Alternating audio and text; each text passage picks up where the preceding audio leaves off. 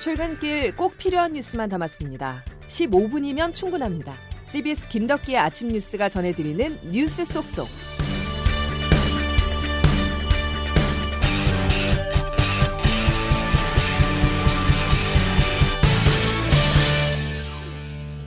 여러분 안녕하십니까. 12월 15일 김덕기 아침 뉴스입니다. 어제 이어서 오늘도 한파가 몰아치고 있습니다.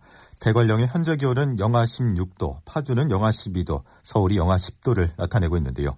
맹추위를 반길 사람이 많지 않겠지만 코로나19에게는 더없이 좋은 환경입니다. 질병관리본부는 하루에 최대 1,200명의 확진자가 나올 수 있을 것으로 내다보고 있는데요. 지금이 최고 위기 상황이란 판단입니다. 첫 소식 황영찬 기자입니다. 어제 신규 확진자는 718명이었는데 이는 검사량이 평일보다 10,000 건가량 감소했기 때문입니다. 실제 확진자 1명이 몇 명을 감염시킬 수 있는지 보여주는 감염 재생산 지수는 1.28로 집계됐는데 유행이 계속 커질 것이라는 예측이 가능합니다. 방역당국은 사회적 거리 두기가 없다면 매일 최대 1,200명의 확진자가 발생할 수 있다고 전망했습니다. 중앙방역대책본부 정은경 본부장입니다. 환자 수를 좀 추계를 해보면 한 950명에서 한 1,200명 사이의 환자가 발생할 걸로 예측을 하고 있습니다.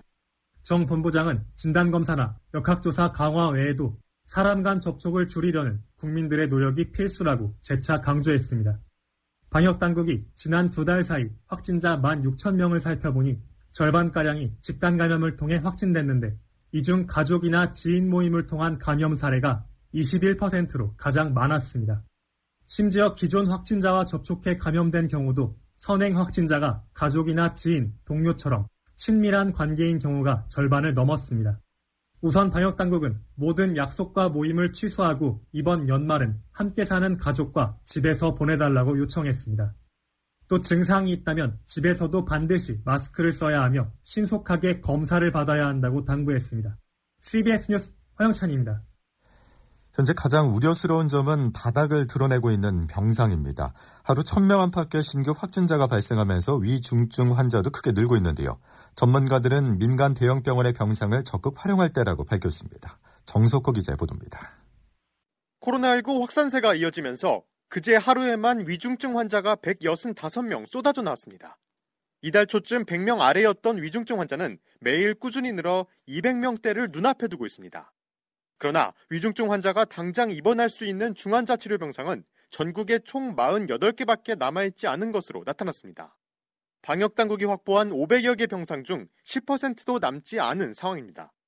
확진자의 대다수가 쏠려있는 수도권의 경우 서울 5개, 인천 3개 등 8개밖에 남지 않아 더욱 심각합니다. 경기도는 물론이고 대전과 충북, 전북에는 즉시 사용할 수 있는 중환자 병상이 하나도 남아있지 않습니다. 상황이 심각해지자 시민단체와 전문가들은 민간병원을 동원해 병상 부족 문제를 해결해야 한다고 제언했습니다. 인도주의 실천 의사협의회 우석균 공동대표입니다.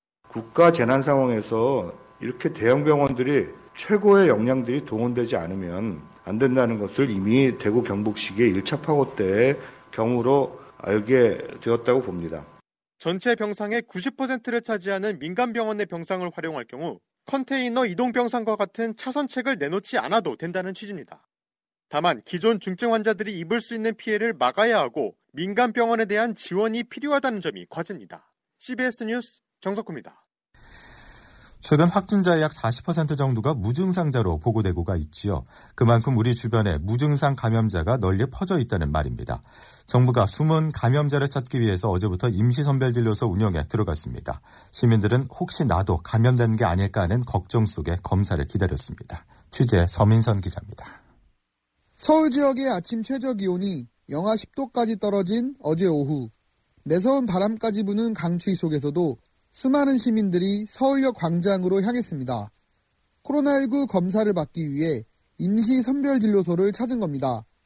최근 늘어나는 확진자 숫자에 혹시나도 무증상 감염자는 아닐까 걱정된 시민들은 선제적 검사를 받았습니다. 확진자가 늘어난 추세라서 저도 혹시나 해서 또 저도 알게 모르게 무증상자일 수도 있으니까 한번 확인해 보려고 들렸습니다. 집에만 있었는데도 같이 사는 사람들이 있으니까 만약에 제가 걸리면 또 안 되니까 그런 점에서도 이제 불안해서 한번 받아보는 거예요. 워낙 전국에서 이제 많이 오다 보니까 특히 불안하고 제가 또 확진자가 비슷한 곳에 갔더라고요. 그래가지고 좀 불안해서 오게 됐습니다. 평소 생계 때문에 보건소를 찾지 못한 식당 주인도 근처에서 검사를 받을 수 있다는 소식에 한 걸음에 달려왔습니다. 장사하는 입장이니까 아침에 8시에 나와서 밤 12시에 들어가다 보니까 시간이 안 나는데 가까운 데서 이렇게 한다고 해서 편안하게 찾아.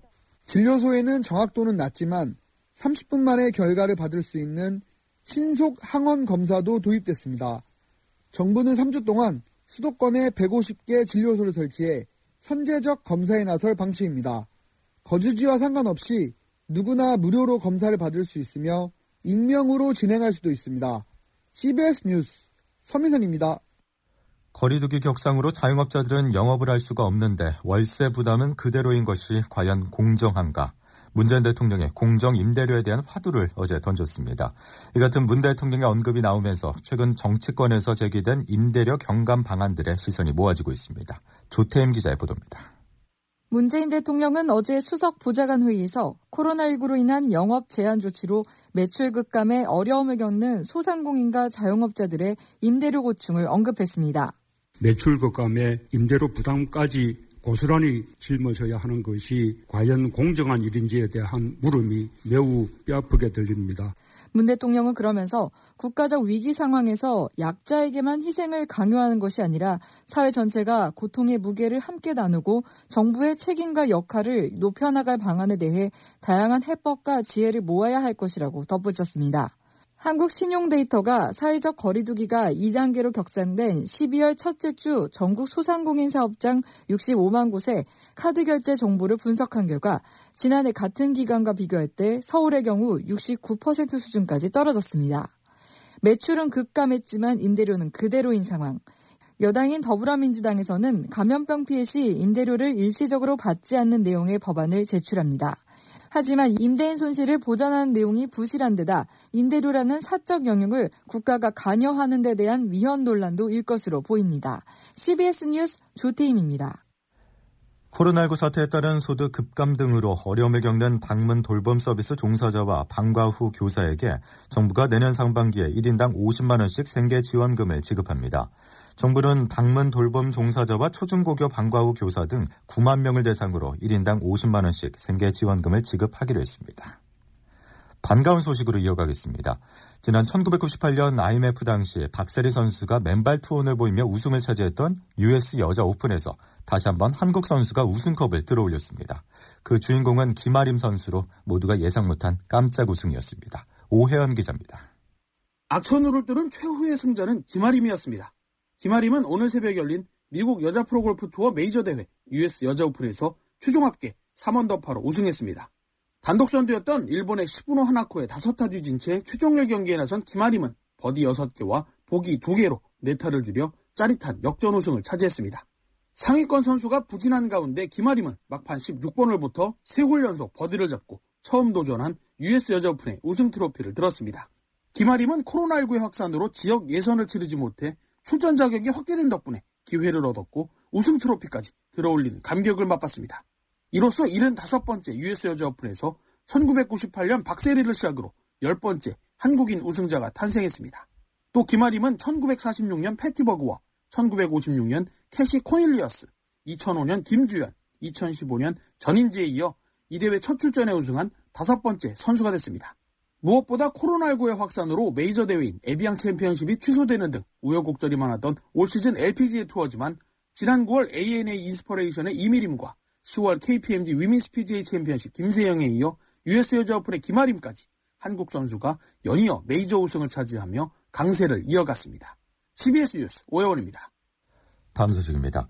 정부 과천청사로 다시 이목이 쏠리고 있습니다. 오늘 오전 윤석열 검찰총장에 대한 징계위원회 2번째 심의가 열리는데요. 증인들이 대거 출석할 예정으로 이들의 진술이 막판 변수가 될 전망입니다. 윤준호 기자입니다. 오늘 열리는 윤석열 검찰총장의 징계위원회에는 총 8명의 검찰 관계자가 증인으로 채택돼 있습니다. 그중 7명은 윤 총장 측에서 신청했고 나머지 증인 1명은 징계위가 직권으로 채택한 심재철 법무부 검찰국장입니다. 8명 가운데 손준성 대검 수사정보 담당관과 류희혁 감찰관 등 4명은 윤 총장 측에 유리한 증언을 펼칠 것으로 예상됩니다. 윤 총장을 둘러싼 판사 사찰 의혹과 채널A 사건 방해 의혹 등을 반박하면서 법무부 감찰과장의 위법성을 지적하는 겁니다. 반대로 심재철 검찰국장은 이들 4명에 맞서 법무부의 논리를 내세울 것으로 보입니다. 신 국장은 추미애 법무부 장관의 핵심 참모로 윤 총장을 겨냥한 감찰과 징계 청구 과정에서 주요 역할을 한 인물로 알려진 상황입니다. 징계위 역시 이러한 이유로 심 국장의 입을 주목하고 있습니다. 윤 총장 측 증인들의 진술에 심 국장이 얼마나 합당한 반박을 내놓는지 여부에 따라 윤 총장에 대한 법무부의 징계 청구 역시 그 근거의 타당성이 갈리기 때문입니다. 징계위 결과가 오늘 중으로 나올지는 아직 미지수입니다. 1차 심의 때와 마찬가지로 절차적 공정성에 대한 윤 총장 측의 반발이 계속될 경우 추가 심의 기일이 또 한 번 정해질 여지도 적지 않습니다. CBS 뉴스 윤준호입니다. 더불어민주당이 어제 저녁 필리버스터를 강제 종결하면서 지난 9일부터 89시간 5분 동안 진행됐었던 필리버스터 전국도 막을 내렸습니다. 국회는 이제 다시 공수처 출범을 두고 2라운드 격돌에 들어갑니다. 송영훈 기자입니다. 민주당은 어제도 국민의힘의 필리버스터를 강제로 끝냈습니다. 무제한 토론 종결 동의의 건은 가결되었음을 선포합니다. 그리고 대북전단 금지법을 통과시켰습니다. 공수처, 경제3법, 국정원과 경찰법안까지 목표로 한 법안들을 모두 통과시킨 겁니다. 민주당 김태년 원내대표, 국민의힘 주호영 원내대표입니다. 저희 더불어민주당은 국정원이 개정된 법대로 국가 최고 정보기관으로 역할을 다하도록 관심과 지원을 다하겠습니다. 국민들이 4월 15일 여러분들에게 180석 준 것은 여러분들이 뭐든지 하고 싶은 거 다 하라고 준 건 결코 아닐 겁니다. 여러분들은 역사에 대한민국 민주주의를 파괴한, 법치주의를 파괴한 세력으로 기록될 것입니다. 입법전쟁은 힘의 우위로 일단락됐지만 여야는 이제 공수처 출범을 두고 재격돌합니다. 야당은 공수처장 후보 추천 결과에 반발하며 인사청문회에서도 강한 성토에 나설 것으로 예상됩니다. 여기에 중대재해기업처벌법 등 추가 쟁점 법안을 두고도 여야가 입장차를 좁힐 수 있을지 미지수입니다. CBS 뉴스 송영훈입니다. 코로나19 누적 사망자가 30만 명을 넘긴 미국에서 오늘 처음으로 화이자 백신 접종이 의료기관과 요양병원에서 시작됐습니다. 미국 보건당국은 백신 접종자를 내년 3월까지 1억 명으로 늘릴 계획이며 내년 5에서 6월 사이에는 집단 면역이 형성될 것으로 기대하고 있습니다. 김덕기 아침 뉴스 여러분 함께하고 계신데요. 날씨 알아보겠습니다. 이수경 기상 리포터. 네, 기상청입니다. 예, 오늘 아침 기온은 어제에 비해 더 어떻습니까? 네, 한파의 기세가 더 강해지면서 어제보다 추운 날씨입니다. 오늘 올겨울 들어 가장 낮은 기온을 보이고 있는데요.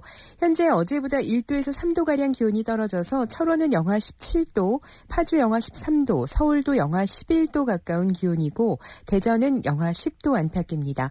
한파특보도 확대 강화되면서 현재 중부지방과 경북 일부 지역을 중심으로 한파경보나 주의보가 내려져 있는 상태인데요. 더불어 많은 눈이 내린 호남 서해안과 제주도 산간 지역은 현재 대설특보도 발효 중에 있습니다. 이렇게 호남 서해안과 제주도 산간 지역은 내일까지도 많은 양의 눈이 예상되면서 교통안전에 각별히 주의를 하셔야겠습니다. 낮에도 영하권에 머무는 곳이 많겠는데요. 서울과 인천의 낮 기온 영하 4도, 대전 영하 1도, 광주 0도, 부산은 3도가 예상됩니다. 오늘 내륙 지역은 맑은 날씨를 보이겠지만 호남 서해안에는 5에서 15cm 정도의 폭설이 예상되고 충남 서해안과 호남 서부 지역, 제주도에도 2에서 7cm, 제주도 산간 지역은 30cm의 눈이 예상됩니다. 날씨였습니다. 이번 한파는 목요일까지 이어지고 금요일부터 서서히 나아질 거란 전망인데요. 어르신들은 건강을 위해서 되도록 외출에 자제해 주시고요. 계량기 동파나 낙상 사고가 없도록 계속해서 주의하셔야겠습니다. 화요일 김덕기 아침 뉴스 여기까지입니다. 고맙습니다.